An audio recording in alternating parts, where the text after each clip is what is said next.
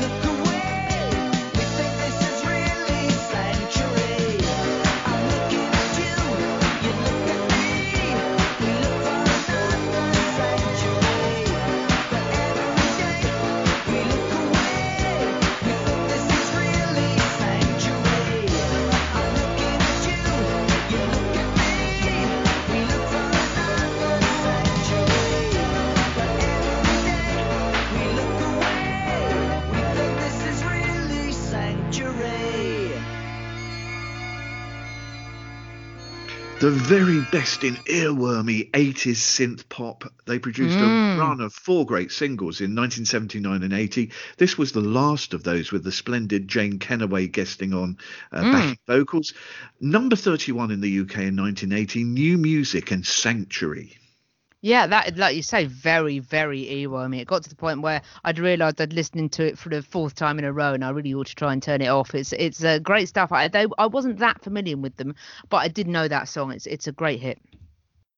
Well, hello. Thank you for your attention. It's the Parish Counsel episode 506. Mm. I, I'm Terence Stackham, and well, we better check. Has she been reshuffled? It's Juliet Harris. Um, do you know what? In order to be reshuffled, I would have had to have been somewhere in the first place, wouldn't Oh, I? And yes, uh, I. I, well, I continue to. Uh, I continue to bide my time and wait for my moment. My my time to shine is not yet, but you know, surely it will be here one day, Terence. Hello, everyone. just a matter of time.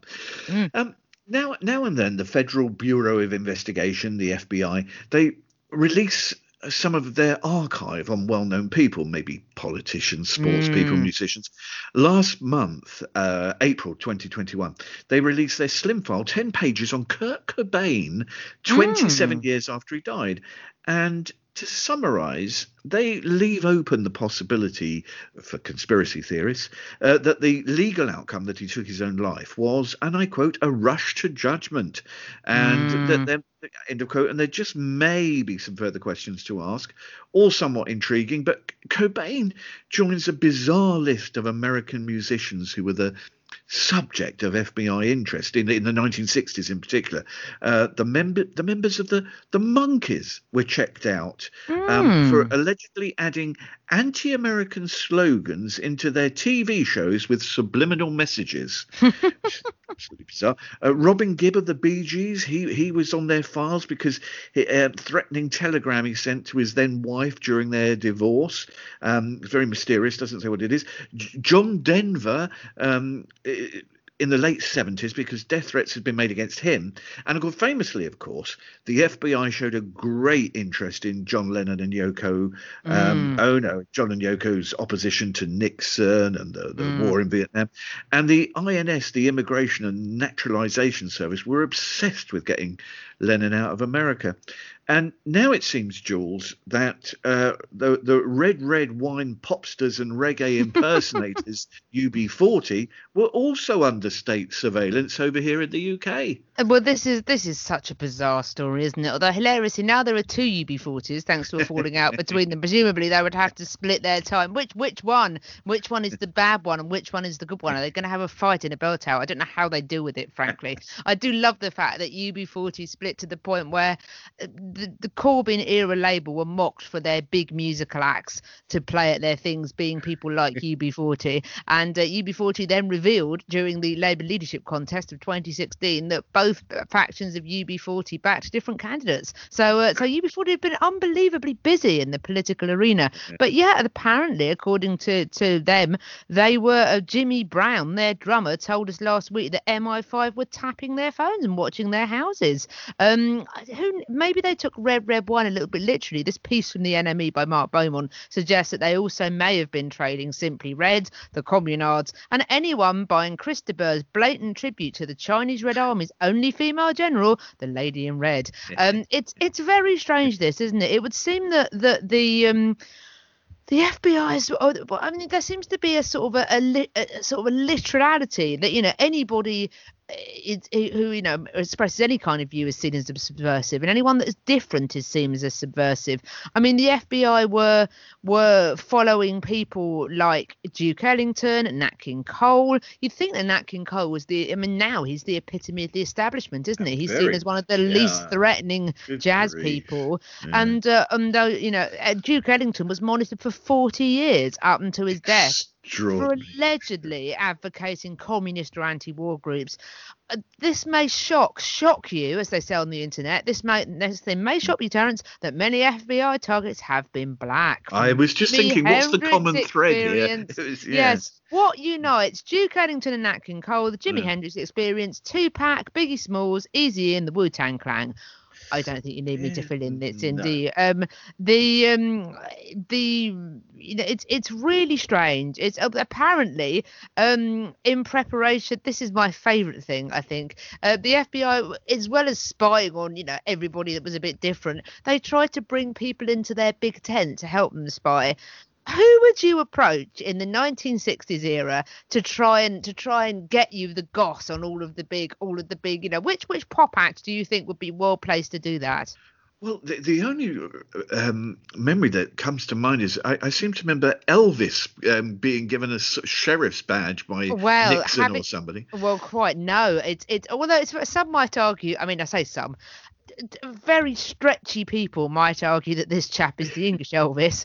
Adam Faith was allegedly approached. I know was approached like shaky as the Welsh Elvis. Um, uh, Adam Faith, the English Elvis, was approached allegedly by MI6. Um, and apparently, according to, To give the lowdown on the shadows. and- Exactly. Yes. Well, they're they- called the shadows. They're clearly dangerous, aren't they? um, if we're going to take that overly literal sort of approach, I mean, there's so much of this stuff out there. There's a podcast by Pat Radden Keefe for the New Yorker, which recently investigated whether the CIA set out to undermine the Soviet Union by writing the Scorpions' "Wind of Change." God. I mean, it's it's it's it's very strange, isn't it? Really. Um, and now there's and th- this article goes on to feed in this into the idea of trying to of, of trying to sort of cut off anti-establishmentarianism at the at the core at the source by this cut cuts to arts funding, and and you know a sort of is this all working together to sort of end free thinking? I don't know. It would seem that the FBI have always been up to this kind of junk, Mm. and the secret services have always been you know, it's was somewhat over literal in how and how, what they've been frightened of. It is, I mean, having said that, maybe there is a, a, a more sinister dimension. Is it easy to laugh at the fact that the FBI thought that the key to ending the Cold War was to try and get Adam Faith to tell them things? I mean, that is that is funny, isn't it? But having said that, it does make you. There's a nastier side to it. I hmm. wonder if in 15 years' time we'll be talking and thinking about the fact that all grime artists had their phones tapped hmm. it's yeah, I don't like the patterns that have emerged from that very much. Although having said that, you know, UB40, I don't know. There- there- There's some very strange, strange offshoots in this, but maybe it is pointing at something a bit more worrying.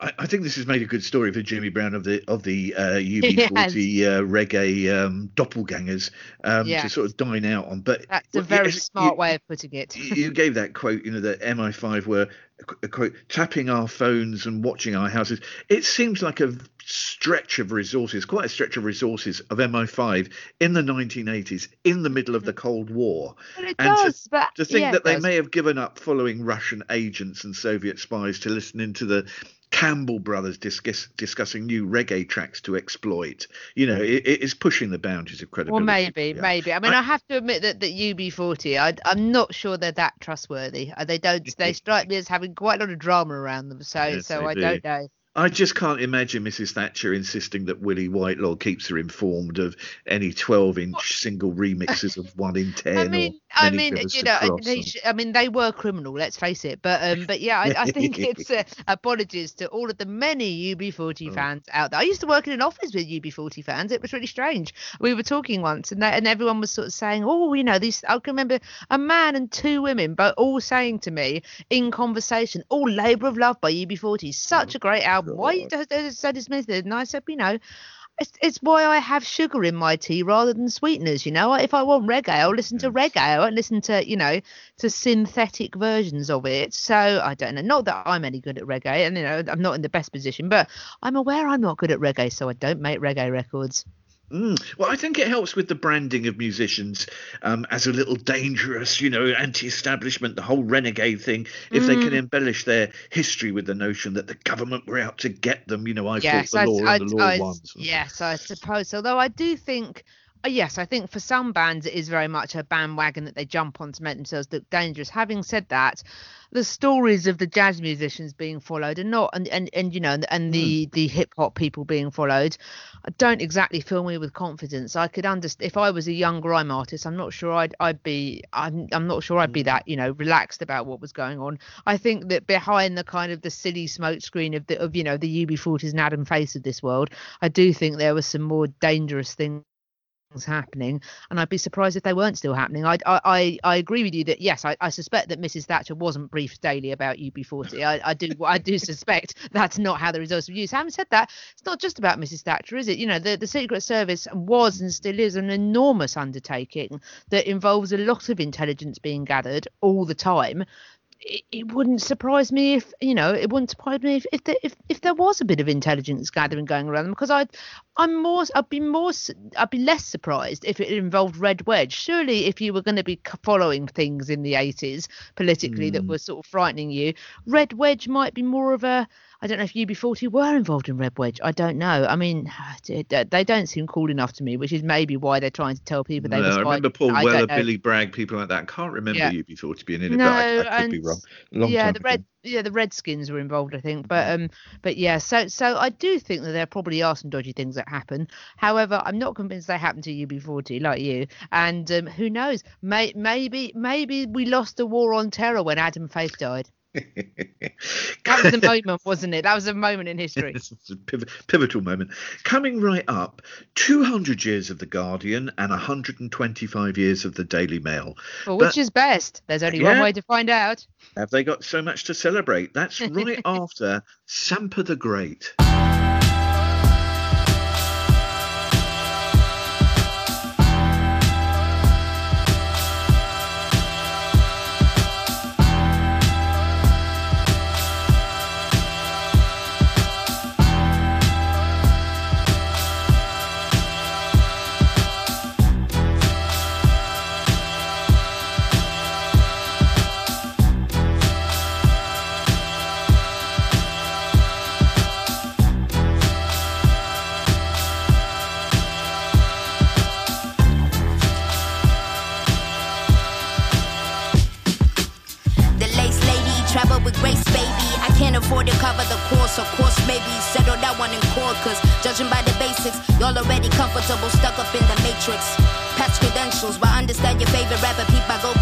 I'm out of shame. Been past it, trying to fit the circle cause I don't know how to act. Half of y'all was steady, insecure, don't try to backflip. Just because the seasoning and flow's already active. Only four years, fantastic. Young veteran, new classic. Nah, I knock the walls off. I'm still AD, never forget it. It's life after death. Roll the credits.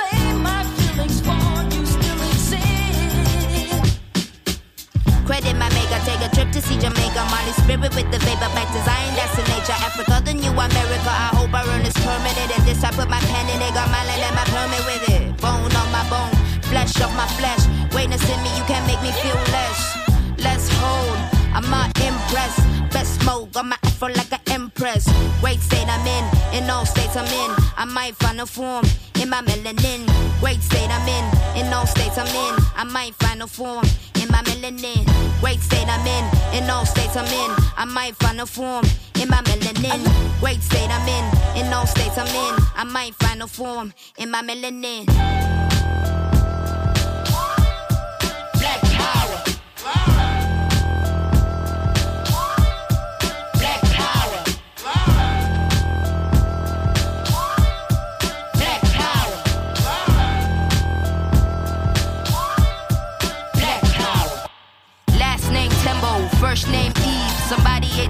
Food the great to never eat. I'm dripping, DNA seeds like I'm born gray. I be mad two G's. Third war in it, first war I dated.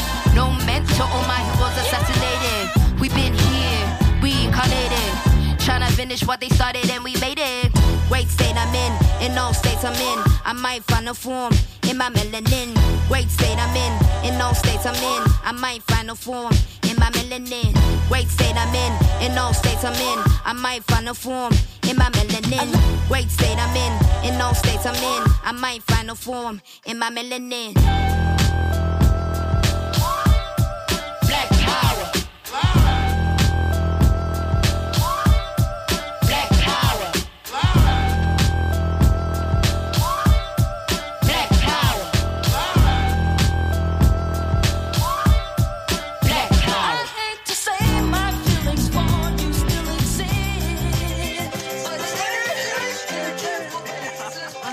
That's one of those songs that makes me walk a foot taller every time I hear it. I love the loop sample. I find it so sort of well, that word hype, I find it a real hype track. I re- I really love it. It's been all over Six Music for ages. Is where I first heard it, I think. And I I love her her rapping and her flow. I think she's brilliant. And my apologies to Terence, who had a, a, a, a an unusual text message from me this morning explaining the bits that he needed to take out. Thank you as always for getting your big scissors. Um, you can find an unscissored version of that elsewhere, but um, that that is uh, not there was that much scissoring, but still, I think that's I find that really inspiring, and I know that I'm getting old, Terence, because I think, oh, isn't it good that young women have that, meaning that I am no longer a young woman? But no, I think that is fab. That is a uh, Sampa the Great and Final Form.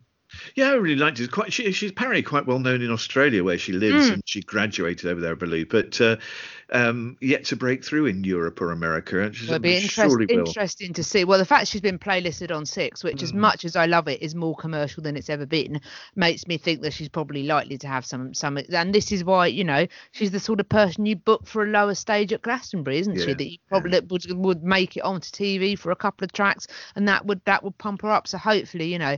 That the key to artists being able to make a success of things again is is that infrastructure eventually coming back in some form or another, maybe a final form. Do you see what I did there? Oh, I do indeed. Very. Uh, uh, currently, uh, here in the UK, the Guardian newspaper is commemorating 200 years of existence, the Daily Mail 125, and both are publishing past editions covering matters of great news and interest from their past, like the death of Queen Victoria, the two world wars, rise of the Beatles, moon landing, so on.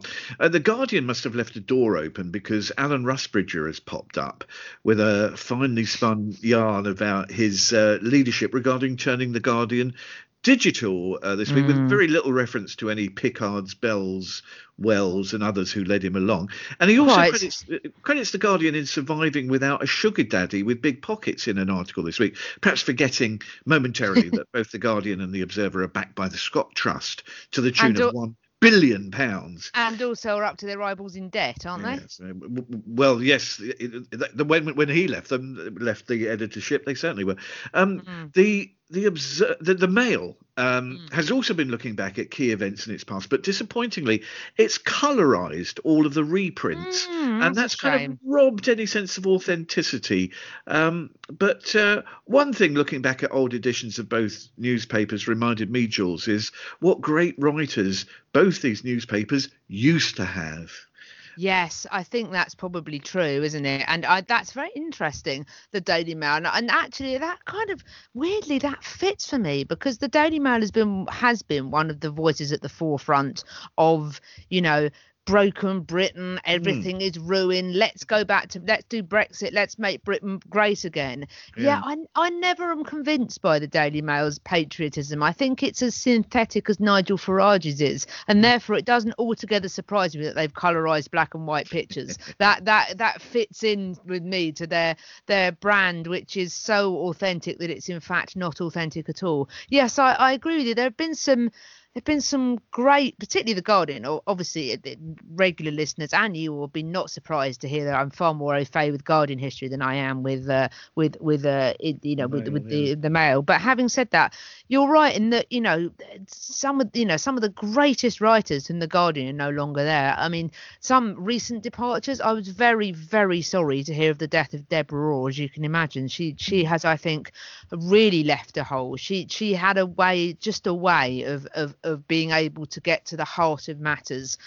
You know, it, it, in an encouraging and enlightening way. I think. Um, I I have to say I will. I, I, I never mind about going in mourning for, for members of the royal family. When Nancy Banks Smith Yes. passes away, I will be I will be not leaving the house for a couple of weeks. And actually, an unexpected treat of very early lockdown. Um, Nancy Banks Smith, uh, one of the greatest writers on anything ever. I think. I think the modern day Man- Nancy Banks Smith is Marina Hyde. So they still they still have a great writer in her. But um, but her lovely just the way that she she wrote about TV, she, and then then then she wrote about the Archers once a month, and I think she's in her nineties now. She's said in a recent piece, she said I don't recommend. Uh, she said I'm in my nineties, I don't recommend it. Uh, you fall down in public places and people make unkind comments, which is the best summation of being in your nineties I've ever heard. Well, But she's been with me. I used to read the Guardian. Sorry to Mm. interrupt. There's a you Yeah. know in, when I was younger than you, and you know she was writing Yes.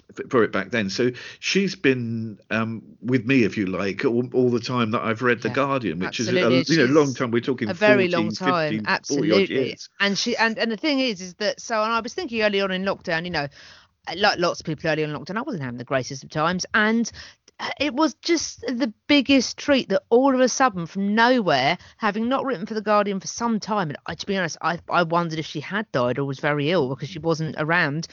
She just posted two they posted two lovely pieces from her talking about being evacuated to a girls school from her Oh, parents pub during the war. And it involved a pork pie falling down a hill if i remember correctly. And it is bouncing away to freedom. And it was just so nice to have her back. And she struck me as being much like a very grand classic car in that you're not going to get many miles out of it now but it is still more more fabulous looking and still attracts more attention and more delight than any any other car parked in that road. And that's how i feel about nancy banks smith and, and you know maybe writers become greats because they're greats over a great over, over sort of a vast period of time. Like you say nancy you know has been a great for 40 or 50 years. I i thought it was very telling and sorry to switch back to another medium but and sorry once again to bang on about the fortunately podcast but i had a very good episode where gillian reynolds the radio critic Mm. appeared.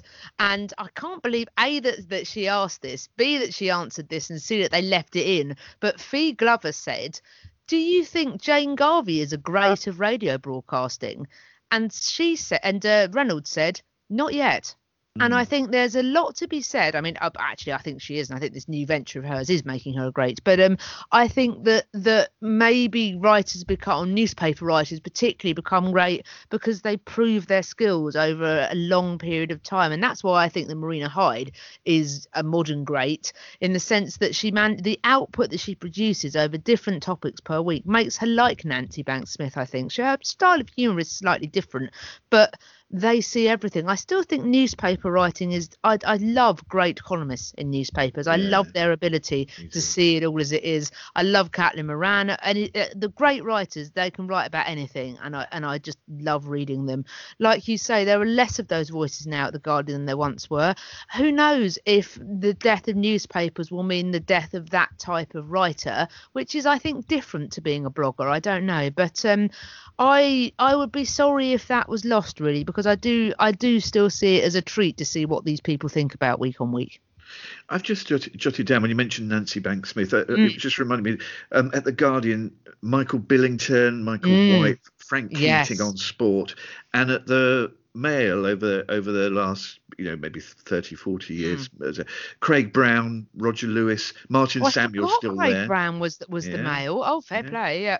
Martin Samuel still there. Keith Waterhouse and Ian Wooldridge on sport as well. Mm. Great writer. Yeah, the, the the change to digital with the arrival of the internet, I think, showed a remarkable contrast between the Guardian and the Mm. Daily Mail. The Guardian Yes. made the bizarre, in hindsight, decision to Mm. suddenly simply replicate the paper online and give everything away for free, and the Mm. Mail went on a different path and set up the the alternative media function, I suppose, online, reshaping as the Mail Mm. online, and has been hugely successful as as a result. And I think Mm. that was another decision made uh, at the at the Guardian, which I know it's with hindsight, and you know it's so easy to Mm. say, but um, that was a very Big gamble to get wrong. Very, yeah, very much so. Um, one thing that came to me this week, thinking about uh, changes to the Guardian, the Mail, and indeed most other papers since the year 2000, um, Mm. was that period when newspapers, and I, I think again the Daily Mail surely led the field with this, was the astonishing free giveaways of CDs, Mm. DVDs with the newspapers. Yes. I wonder, uh, you know, how much of a lost leader that was. I really don't know. Almost every day it seemed free Mm. CDs and DVDs, and good stuff. It it often Yes. was as well. Full blown editions of classic albums. Uh, my copy of Closer by Joy Division came from a newspaper. I think it was the, I think it was the Sunday. Times. I, Yeah. I I've got several. Like you say, when I was going through all my CDs during during the first lockdown and putting them onto my computer, there were lots of. There was a Bjork one, I think, from the Observer. There were lots of really good quality things. And funny enough, a friend of mine, um, the singer songwriter Claire Hamill, um. She wrote a song "You Take My Breath Away" that was covered by Eva Cassidy. It was put on a free CD. It was either for Valentine's Day or Mother's Day and given away with the mail. Someone then spotted this and alerted Claire to the fact that her song had been used, and as a result of this song written by Claire being put on um on a free CD, she got a new kitchen. Good lord. So there's, well, a, there so we there's are. a lot That of money it to be had in, Yeah. in in that sort of thing. So I don't, I, and I I must talk to about it sometime. I didn't I don't know quite how. I don't know. It presumably was a flat fee rather than necessarily being Yeah. sales dependent. Well, but if yes, we say you're 10 right. grand for a new kitchen and there were 20 tracks mm. on it, that's like 200,000 quid that they must have forked out to the Well, artists yes. involved. So, some some are some are, longer than others. I embarrassingly bought a copy of the News of the World once because it had a free CD that was a driving CD, and that was in my car for about 15 Mm. years. In fairness, mostly only for uh, Owner of a Lonely Heart by Yes, which it turns out is an excellent track to drive to. But Well- yeah, it's it's strange, isn't it? I I, Yeah. I used to get free films as well. I think. I was just going to mention those top Yes. movies and TV series because Yes. I remember the mail giving away a full set of DVDs of Brideshead Revisited, the whole Yes. series. Yes, I we got those for my dad. Yeah, I Yeah, remember yeah. that now. Yeah. And one of the strangest, I don't know if you remember this, was the Mail on Sunday giving away Prince's album Planet Earth as a free Yes, cover I mount do CD. remember that. That was that was very unexpected. I I've remember also- that led to HMV record uh, stores stocking the mail on Sunday so that Prince fans could get hold of the CD. CD. Very, very, very unreal, wasn't that? I've also got um Buena Vista Social Club, the film I got free with the Guardian, which is perhaps the most Guardian giveaway anyway ever, but still, but but also, I can't remember which paper would have given it away. I've got an audio book of Win of a Winnie the Pooh read Oh, by Alan lovely. Bennett that Oh, I how got lovely. free from a newspaper that is absolutely charming. So so yes, I like you. I can't imagine how the economics of it worked, but I think that in some cases it probably did sell papers. I think I did. I, I Hmm. would have bought the Guardian or the Observer anyway, but the fact that it had Buena Vista Social Club free with it Hmm. in those days, you know, in, in those days, and that kind of stuff was happening. That's the sort of thing that they would trail with a TV advert, wouldn't they, or Oh, a radio very advert? much. I remember and them. and then Yeah. you go, oh well, and, and actually, I, I think they probably did. They must have done market research. If, as you say, if it's going to cost that much money, they must have worked out that why wouldn't you spend a couple of quid on a paper if you were going to get a film or or an album for free, like the like the Prince fans? It must have worked. There must have been a reason that they did that.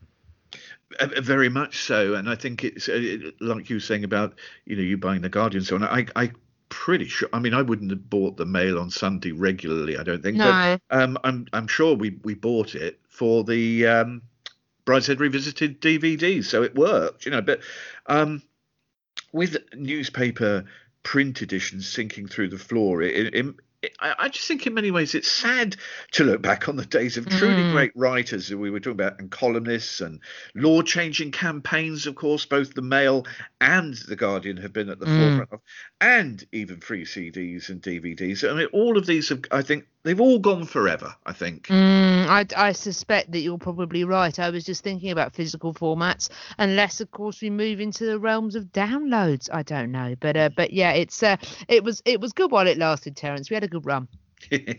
well, that actually was, um, I think, the the sort of denouement, the finish of it all, because as people moved away from CDs and DVDs to online, I remember, and of course, it didn't have the same impact as having something physical uh, as a cover mount. I think uh, in the end, uh, the Mail and um, other papers were saying well, you get you, you get a free code to download a movie or a CD. which, yes, you I'm know, wondering fine, if that if that would be the way that it were. But yeah, it's not, the quite, same impact, though, no, is it's not quite the same. No, it's not. And and you know, I won't find those downloads in a cardboard box in ten years' time, will I? Well, coming up, well, don't bother writing for these newspapers because you can make a fortune with Substack. Hmm. Uh, we'll see. That's next after this new track from Young Gun, Silver Fox.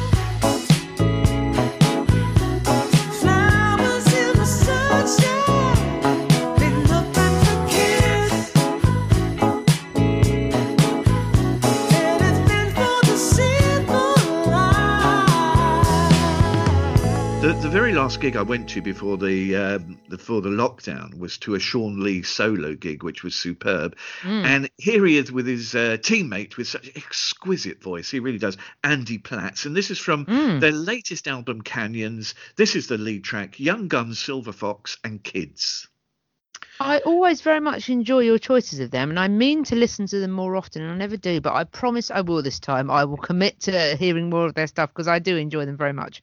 Well, we were just talking about the downturn in print publishing, which has severely affected newspapers and magazines, especially those that uh, give away much of their content for free. But as so often, like Amazon for shopping, iTunes and Spotify for music, Kindle for books, some digital media rolls along to try and either fill or exploit a gap in the market. And um, launched in 2017, Substack is now, in the last year, really spreading its wings. And some people might say, well, what is it? What is this Substack? It's a platform online that publishes subscription newsletters with the twist that readers can be asked to pay for the content, with Substack taking a 10% cut. It's a, a paywall, in other words. Yes. Um, the absolute minimum for a newsletter subscription on Substack's platform is $5 a month or $30 a year. Now, Jules, you've learned that some journalists from a recently closed music magazine are heading to Substack, but the question is, I feel, will people be able to sustain a living through this platform? Well, I mean, it- who? I mean, who, firstly, who knows? But I suspect, I expect that's not a good enough answer, given this is a podcast in a long form format. Um, yes, the former editors of Q magazine, so the erstwhile editor Ted Kessler, who was there at the end, and uh, Chris Catchpole and Niall Doherty, who were staff members with him, are launching this thing called the New Q, and Q is spelled C-U-E. Do you see what they've done there? That is quite neat, I must admit. Um, they've launched on. Um, they launched this. Um, couple of months ago now. So I'm, but then having said that, I've not heard of this, which is not filling me with with any kind of joy. Uh, ironically, the photograph that they've illustrated this piece on the Guardian with this Laura S- uh, Snapes piece, I've got most of the magazines on that photograph because in order to, in order, a friend of mine that is a journalist for one of the music monthlies uh, issued a heartfelt use it or lose it plea early on in lockdown and said basically if you don't subscribe to these things that you would buy at the train station on your way to work, it will collapse. So I now subscribe to Mojo and Uncut and Loud and Quiet, which is is is illustrated there who had a very good subscriber package. I have a loud and quiet badge and a bookmark and i get one every two i get it i get play and, and this is i think this loud and quiet i think were just a it sounds like i'm going off topic but i'm not. They worked out early on they were the businesses will come out of this were the people that were the quickest to work out that this wasn't going anywhere quickly so loud and quiet worked to ask, out ask you, sorry to interrupt, but it's a, a- I think a question I don't quite understand. Are these print subscriptions? Yeah, on, so so Loud and Quiet was originally a magazine that was given away for free in in um and not dissimilar to how the NME is now. I used to Right, pick it right. up in a, in a record shop, and they worked out. I think neatly early on that they weren't likely to be able to go back to that distribution model for Right. long enough to be able to survive, possibly ever. So what they did was they launched themselves as a subscriber thing where basically they said if we get this many subscriptions we will give you this package and we will able, be able to produce a much thicker magazine six issues a year i think it's bi-monthly. Right. and we give you a curated playlist once a month that no one else gets. We get a 10% discount at a certain record shop somewhere. And i got a leather bookmark which is very snazzy and uh, and a badge and things like that. And they and they said look we know this has been a free magazine but if you want to survive this and actually it's a really substantial publication. It, impl- it, it pays a lot of writers and they manage to and also they give you you get an email every month with oh this is this playlist and this is that playlist and here's a podcast you can hear all that kind of stuff and i think it's really um this is i think it's really sort of um I think that was really shrewd because I think it showed that there is a way of making that work. I'm not convinced. If you want people to pay for something, they uh, we seem to be living in a bespoke age where people we've talked I think previously about people things being sort of geared around experiences rather than necessarily product. Or when we talked about those wretched non-fungible tokens the other week, people want something people want something that is if not unique to them, then certainly makes you feel a bit special. And for all that me having a bookmark and a pin badge is ridiculous, you know, I did it to support them because I wanted to read good music writing. You have to be giving people something they probably can't experience anywhere else. Now, I'm it sounds like they're doing a similar thing here playlists, recommendations, new interviews, that sort of thing. But I don't know. Are people going to want to subscribe to that online when they can get it for free from other websites where mm. they can they can read it on things like the Quietus, where they can read, hmm. you know, Rolling Stone website, where they can read the pro- and and I I wonder if it's going Q is going to run into the same problems as it did when it was Q, which is by the end time it, it had it didn't have a gap in the market. It was trying to do everything, and I think Q suffered from this for years. And I, that's not to blame the people that, who were picking up the hmm. pieces at the end because they very much were picking up the pieces at the end. But it seemed like it, it went from you know covering all sorts of different music to gradually uh, all of those markets got hived off. So Mojo and Uncut are dealing with the heritage acts. You've got things like Loud and Quiet covering new music. Um, you've got websites like the Quietus, Drowned in Sound, Pitchfork, places like that. And it seemed like it wasn't there wasn't enough for it to grip onto. And I'm not sure if they can't work out who they're pitching to. And I don't not sure they have worked out who they're pitching to because if I subscribe to three monthly music magazines and I've not heard of it, who are they? You know, where is that market? Mm. Because that market is me, and I've not. I don't know what it is. I haven't heard of it. The first I heard of this is when you sent me a link two and a half months after an article in the Guardian. I, do, I don't. I worry for them because I I just think they're going to fall through a load of stores again. I'm not saying it isn't a, a, a thing that could work. I just, I, you know, you've got to try and find a way of making it work by getting to your audience. And if it hasn't, I'm not, I'm not saying it's all about me, but as someone that's that is willing to pay subscriptions to music magazines, I'm not sure if I, if I'm going to subscribe to something, I- either want a lot of content like the Athletic, which I subscribe to and is excellent. I get new articles every day on that, and it's really, really good, and it has a news dimension. Or I want, I want something in the post. I, I'm not, I'm not entirely convinced that I would subscribe subscribe to Loud and Quiet and its free playlists and its bookmarks. Yeah, I wouldn't subscribe to the pl- free playlist and newsletter if I didn't have the magazine and the other stuff to hmm. go with it.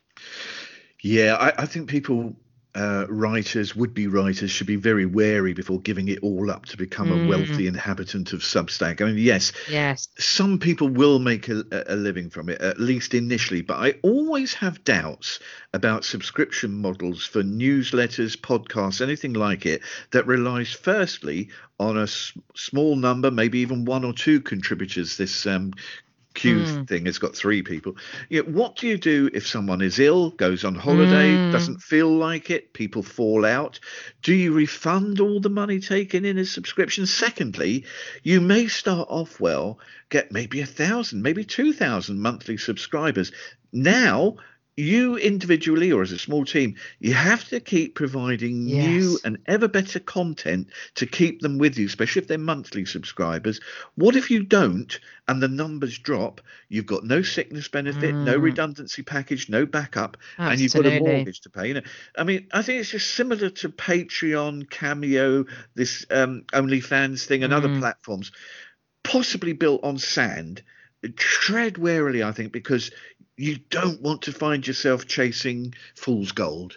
No, and I do I do worry. I mean, I think things like this have to be very well targeted in order to in order to find a find a niche. There aren't a lot of niches and crevices to be found on the internet. I think they can they can still be got to, but you have to be very clear about about who you are, particularly as there's lots of stuff competing within Substack, isn't there? It's Yes, it's it's not like you're only going to be the only gang on Substack. You, if everyone's, it is a bit like the gold prospectors. If there's gold Yeah. in another hill, all the prospectors are going to go there, aren't they? So so you've still got to. My point remains, I think, that exactly the same way as if, as magazines get squeezed. It hasn't just happened to Q, in fairness. Magazines get squeezed out of the market because they can't, they haven't got to grips with the fact that nobody wants to read about everything anymore. People are I think internet and social media has really hastened this. We we live in and, and lockdown as well. We live in silos more than ever, don't we? We shouldn't, but we do. And I think that that if you and, and I'm not again I'm not you know I, I, I do wish success to the, the people that found themselves out of work that are trying their best to, to make something else work it sounds like I'm being critical of them I don't mean to I'm just concerned if you couldn't find a way of, of appealing to a niche in in hard copy are you going to find a way of doing that in soft copy? Because I don't think the world of Substack and the internet is any less niche than the world of magazines. In fact it's probably more so isn't it? I, I I think you're absolutely right, and it does, um, as as I say, have this feeling about being um, built on sand. Well, in and particularly, I'm just so I'm just so sort of slightly mortified that I haven't heard of it because Yeah, it was it was it, yeah. it would be my sort of thing, you Yeah. know. But but you feel like something hasn't reached me. Well, you there's really probably got to try 50 others of them. Well, you've got well exactly, but you've got to try and do your targeting better, people. If if if I'm subscribing to. Vi- oh, well, actually, if you look at that picture, I'm subscribing to almost every other magazine in that photograph, and I haven't, I heard of the new Q. No, indeed. Thanks very much for your attendance with us Mm. this week. Thank you. We've uh, marked you off the register. You're marked as safe. Thank you for coming along. You're taking a break from your radio show at the moment. I am, yes, from the hurly burly of yacht rock. Yes, I've, I'm having a, a few weeks off to uh, not do very much, I think, and then I will be back in June. So, so if you don't hear us mention it for a couple of weeks, I haven't gone gone. Um, if you want to catch up in the meantime with the archive, you can do that at mixlr.com forward slash Juliet hyphen Harris, or just search for my name on mixlr.com, and then there's a little button on my channel that says show reel underneath the graphic. If you press that, it's like I've never been gone. Oh, lovely. Now, is one of your favourite genres to play us out, uh, Jules? Well, you say genres. I'm not sure instrumentals are a genre. They're cross genre, but they are a genre in that if you if you class things that annoy Terence as a genre, then yes, it is. And the thing is, Terence, they're so woven into me that it I must seem like I know I used to. I mean, I have to admit, I used to do it deliberately. I don't even do it deliberately anymore. I just, I just don't, I just don't notice that things are instrumental. And then uh, when when you grumble, when you respond to it, oh yes, that must be an instrumental. Terence isn't usually this vexed. So um, so my apologies to Sir T, my friend Emma, and those of you that did not like instrumentals. But I do like this a lot, and this reminds me of another weirdly isolated time when I was in my university house in the lead up to my finals, and um, all of my housemates had gone home for Easter, and I had to stay on for a bit longer because my family had got ill with a vomiting virus, and um, so Oh, What a, yeah, what sorry. a jolly memory to. I was going to to say what, I- what I was going to Ah. say. I'm, I'm I'm sorry to have offended your sensibilities, Terence. What I was going to say was, in order to cheer myself up, I uh, went into I got a bus into town and I did various things, and I popped into into Norwich Library at the Forum, and they whoever it was that there must have been a bored postgraduate that worked there used to buy in the most incredible CDs that you could bo- you could borrow for like a pound at a time, and that's how I discovered lots of music I love now, like Stereolab. And I saw this album that had a, a, very nice sort of bucolic scene on the cover, and I was rather attracted to it. It was by a band called Tortoise, and I remember looking at it, and the, I think it was the bloke in charge of the CD section said, "Oh, do you like Stereolab?" And I went, "Yeah." And he went, "Oh, you like this?" And it's that kind of post-rock sort of. um slightly strange world. And I I played this song in my empty house and it, it reminded me it reminds me of that time of you know feeling that na- the whole university campus was shut up. There was nothing going on. And it, having lived through this weird time of lockdown and lots of us being a bit isolated it, it, it really does found myself listening to this album a lot at the moment because it brings back that time. Also the real kicker was I went home on Good Friday and then did unfortunately catch the virus when I was at home. So I was at home ill for all the time I was at home and then was delivered back. So that was the it, we'll put it this way I was felt so ill I did not eat my Easter egg and trust me Terence that is very That's- that's very bad. ill that's very ill. But anyway, this reminds me of not necessarily being ill and not Easter, eating an Easter egg, but I find this this this album and this track a comfort in very strange times. So uh, this is Tortoise, and this is It's All Around You.